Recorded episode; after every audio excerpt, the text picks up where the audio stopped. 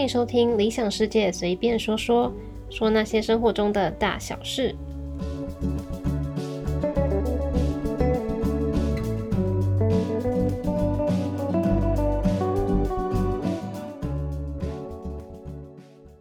Hello，欢迎回到我的节目，我是李子。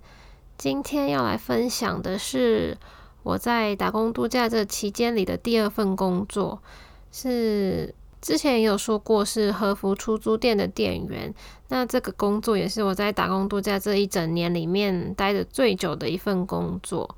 在进入正题之前，先来跟大家简单的聊下我最近的生活。我最近呢，实在是有一点忙碌，因为我的个人行程我排的太满太满了，导致我几乎没有时间录音。然后，就算我之前有录好档案，我也没有时间剪辑。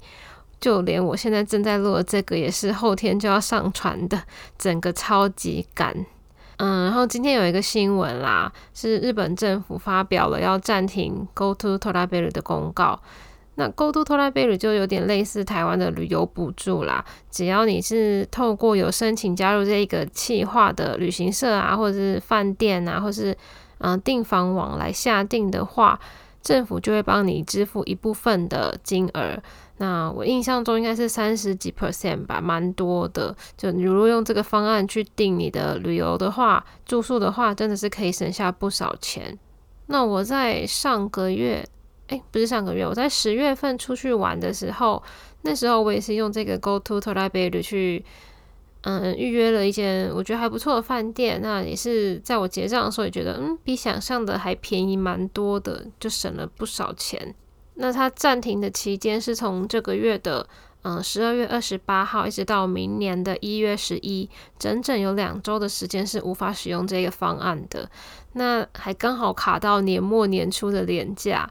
这个新闻啊一公布，我所有在日本生活的朋友们，或者是不是朋友，但是就是在日本生活的一些网红们，我看他们都在 SNS 上面发表一些就心情很荡的 po 文啊。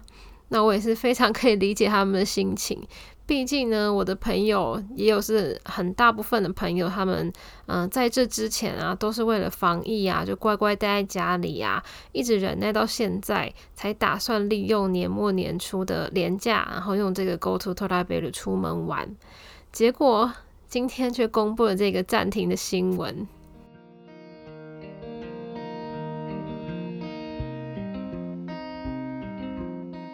我是觉得日本政府也是很出尔反尔，这成语可以这样用吗？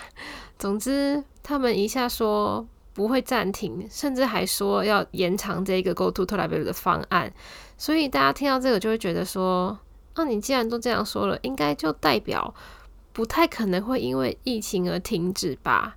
除非说它真的是暴增到跟欧洲美美国一样，就是一天上万那种，就真的是没办法啦。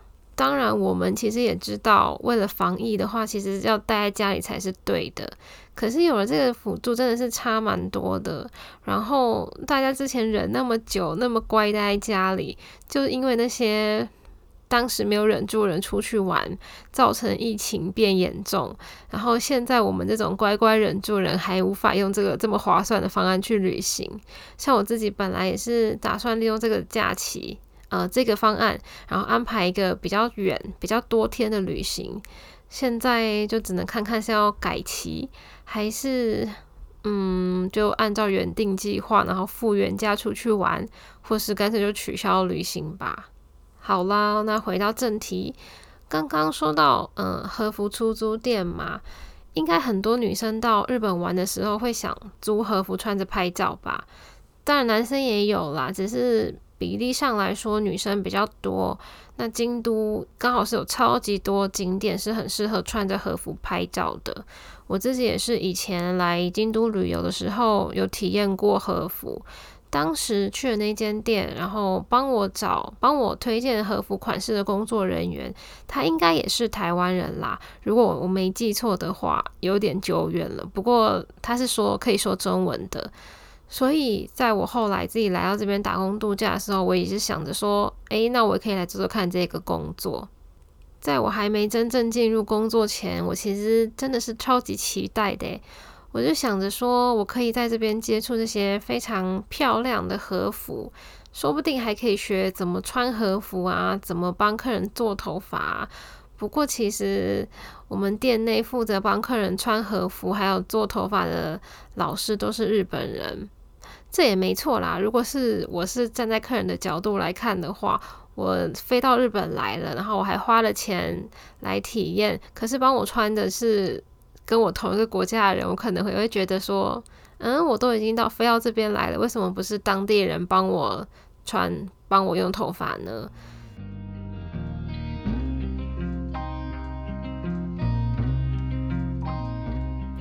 那像我们这样子打工度假的外国工读生，最主要还是负责接待客人跟嗯关店前的整理这两个大部分吧。那接待客人的话，包含说介绍和服啊，然后说明租借的流程，然后结账，帮忙客人选款式之外，还有要维护店内的嗯客人的动线。嗯，是什么意思呢？我简单的说明一下好了，比如说预约九点的客人，他在挑选和服的时候花了很多的时间，甚至比预约九点半的客人慢，或者是说他跟十点的客人同时间选好，导致十点的时候，嗯，同时选好的人太多，老师人数不够。因为呢，我们这边预约都是按照当天上班的老师人数去算的。假如说今天着装老师跟发型老师总共有六个，那我们就只会在同一个时段里面接六个客人，最多最多我们就接七个，不会超过七个，几乎是算的刚刚好，就卡的很死这样子。所以，假如说你预约了九点，你却跟十点人同时选好，就会导致十点那个时段的老师人数不够。那为了要避免这种情况，我们就必须要去协助客人选和服的款式。说明白一点，就是去 push 他快点选好。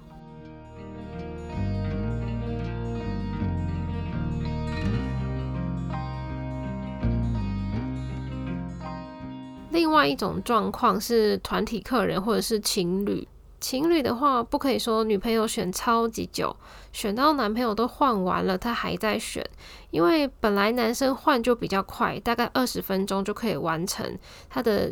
衣服穿的是比较简单，又不用做发型。那女生的话，要做完发型跟换好衣服，大概要四十到五十分钟。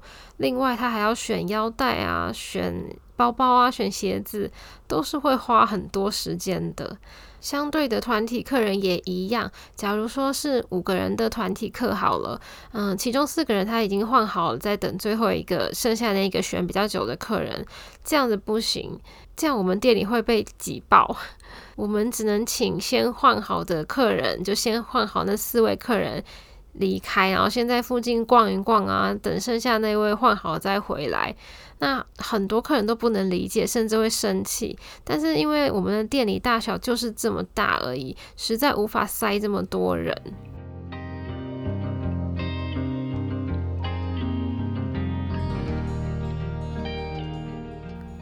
晚上关店前的整理，大致上的工作内容是协助客人更衣。因为和服的腰带绑法非常复杂，如果不是很了解怎么穿，通常的话你无法自己拆掉腰带，尤其是女生的腰带。你看她着装要这么久，就可以想象它有多复杂了。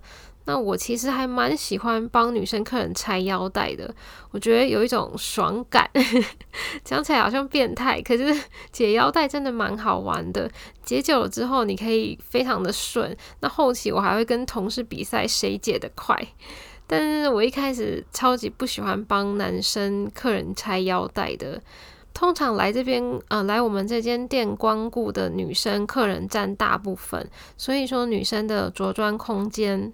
着装空间 比较大，它不是一个一个单独的房间，是一个嗯放了四五个全身镜的一个大空间吧。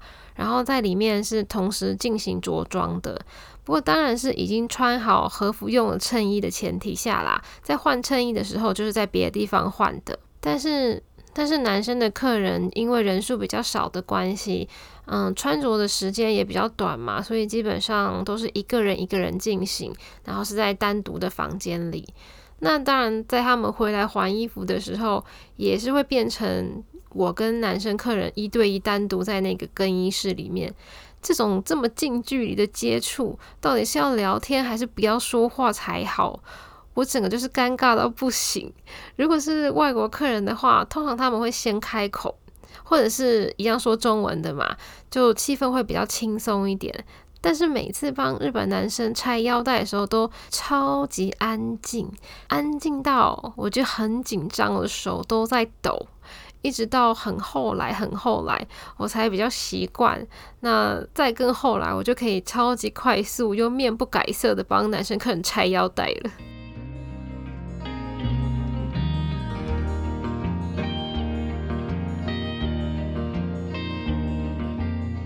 那晚上关店前的工作，除了协助帮客人更衣之外，他们换下的衣服要洗、要晒、要烫、要折。然后你还要打扫店内的环境，跟做隔天的准备等等等等，就非常繁琐的一些工作啦。我觉得比较偏劳力的工作。不过通常关店前的时段，除了外国人的就是打工度假或者是留学生的工读生以外，也会有很多日本当地的大学生来打工。我觉得是一个工作起来比较轻松的时段。那其中我最喜欢的工作是烫和服。把那个很皱皱到不行的和服烫到平平滑滑的，简直不要太疗愈。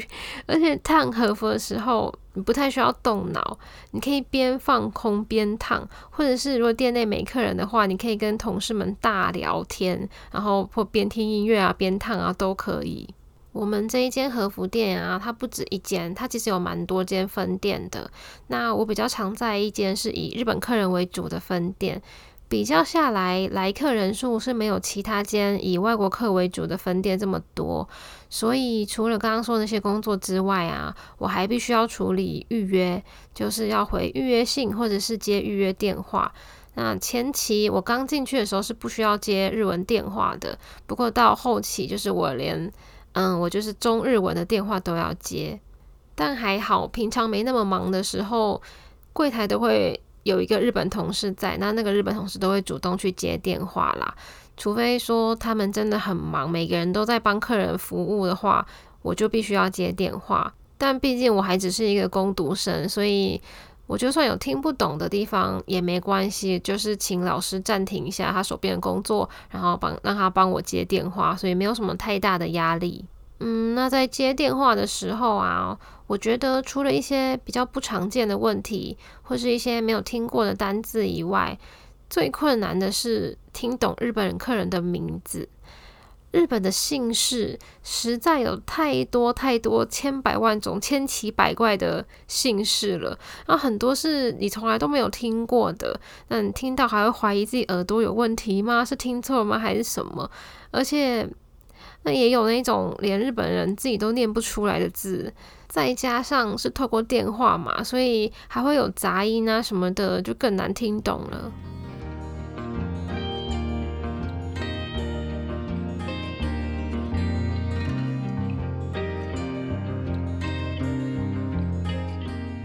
我记得我第一天上班超级紧张的，因为和服店的同事基本上年龄都比较大。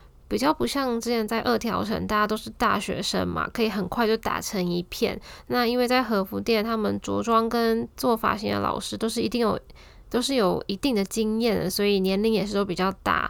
我第一天上班的时候，虽然店里有一个嗯嫁到日本的台湾前辈带我。但是因为她那个时候是怀孕的状态，而且她一直需要注意信件跟电话，所以基本上很忙啦，没有太多时间注意我啊，更不用说带着我一步一步学。所以在第一天我就出包了，我把一件脏的毛巾，就是要洗的毛巾，丢到一个放已经洗好的干净衣物的衣物篮里面。可是其实我在做这件事前，我已经有先问过前辈了，只是因为他超级忙啊，所以他就是大概跟我说，你就放到洗衣间里面的衣物篮里就可以了。他也没有亲自带我去。那我就到洗衣间嘛，打开洗衣间的门，我就看到他放着一个衣物篮，然后里面装了一些衣服。那我直觉反应啊，就是这一个嘛，然后我就把它放到那个衣物篮里面了。结果呢，殊不知衣物篮还有分要洗的衣服，还是已经洗好的干净的衣服。确实，现在想想会觉得很合理。衣物篮本来就会有要洗的跟洗好的衣服的分别，可是当下我是没有办法反映出来这个的。我只是直觉觉得啊，你说的篮子就是这个篮子嘛，我就放进去嘛。然后店里的着装老师发现后就很凶哦，他就非常凶的问我说：“这是你放的吗？你不要装懂，你不知道就要问啊，不要随便做。”然后他就很凶嘛，然后一边说一边把我刚刚放错那个毛巾拿起来，然后用力丢到另一个篮子里，然后就很凶。讲完之后，他就砰的一声关门走了。那我也很无辜啊，我很想跟他说，我有问啊，只是前辈没讲清楚嘛。不过因为我在来日本之前，我就有听过人家说，你如果在日本职场不想被讨厌的话，最好是在出 trouble 的时候赶快先道歉。之后再解释，这个是真的。总之，你就是要先道歉再解释，你不可以先解释再道歉。就算你没错，先解释的话，你会被日本人认为你在找借口。我觉得很奇怪啦，就是跟台湾不太一样。不过我后来也是非常的贯彻这个方法，所以在后来的日本的。职场生活里，我都没有遇到什么太大的问题。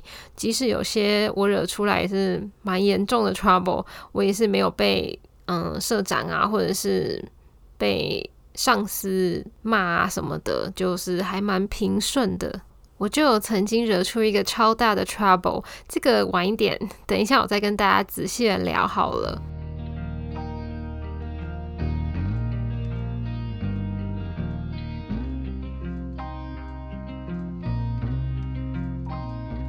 那刚刚有说到晚上的工作，我最喜欢的是烫和服嘛。那早上的话，应该很多人跟我一样，刚开始进去的时候，最喜欢的是帮客人选和服。在帮客人选和服的时候啊，我有观察一下大家选和服的方式，大概可以分成三种人。第一种是自动自发型的，就是很有想法，通常都是穿的比较好看的客人，然后。日本客人比较会穿搭，日本客人都很会自己选和服。那也有一些外国客人比较有想法的，会自己选。他们通常一进到和服间的时候呢，会马上挑出大概五件左右喜欢的类型吧，然后一件一件试套之后，很快就可以决定出自己想要哪一件，或者说他们可能会犹豫，但是。就是五件里面，他们最后取舍掉，剩下两件，在犹豫最后两件的时候，他们就会来询问店员哪一件比较适合他。那我们推荐他之后呢，他通常就是可以马上决定说啊，那就要这一件了。这是第一种客人，是我最喜欢的客人，因为可以非常的顺利，然后他的时间也不会很卡这样子。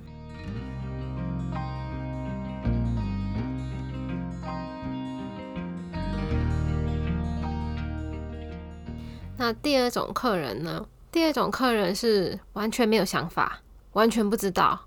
那这一类的客人又可以分为两种：一种是他明明是任何想法都没有，但是你推荐他的所有款式他都不喜欢；另外一种是你帮他挑，他随便你挑，只要好看，他觉得好看，然后他相相信你选的，他就可以马上选好。这种是比较好的。但是另外一个是。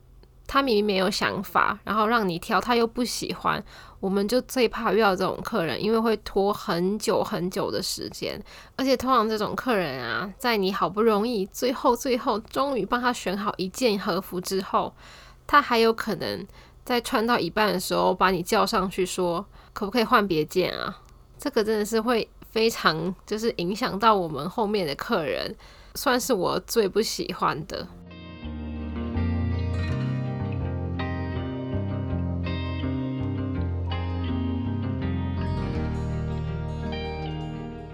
最后一种客人，他稍微有自己的想法，但是他拿不定主意。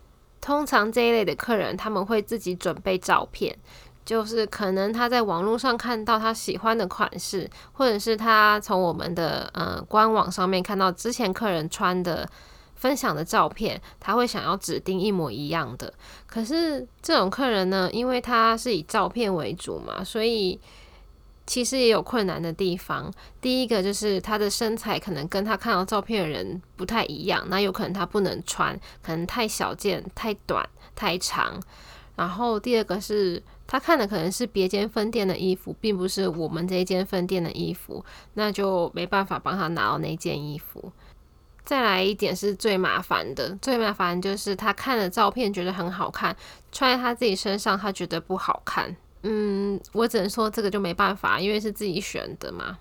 不过在帮客人选和服的时候，其实真的蛮有成就感的，尤其是你推了之后呢，他。选了换好之后，他跟你说：“谢谢你帮我挑的，因为他觉得真的非常适合他自己。”只要听到这一种称赞，我就会很开心。印象中还有客人选了，嗯，我帮他介绍的和服之后，他很开心嘛。然后后来呢，他还回到台湾之后呢，有在嗯 PTT 上面分享他在这边穿和服的经验啊，还特别提到说。嗯，很谢谢我们帮他选衣服啊，然后选到他很满意的。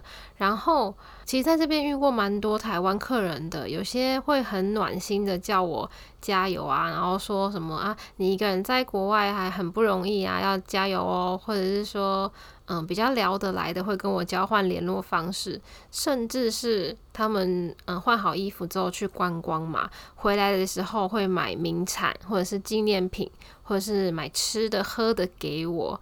就是让我在国外还可以有一种有同胞爱的感觉。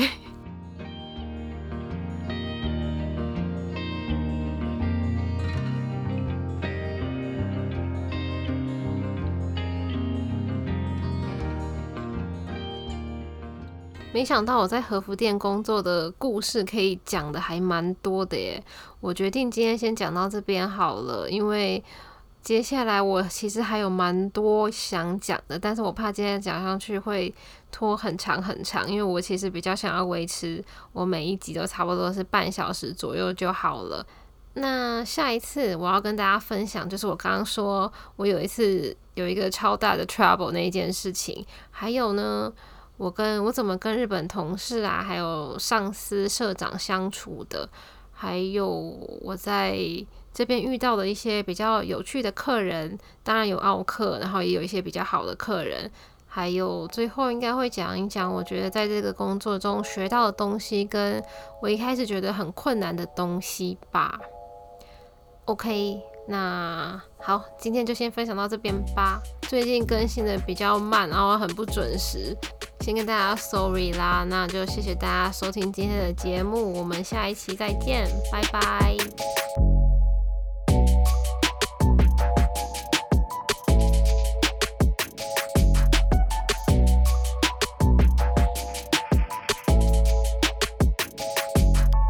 本节目可以透过 Apple Podcasts、Spotify、KKBox、Google Podcasts 播到上收听。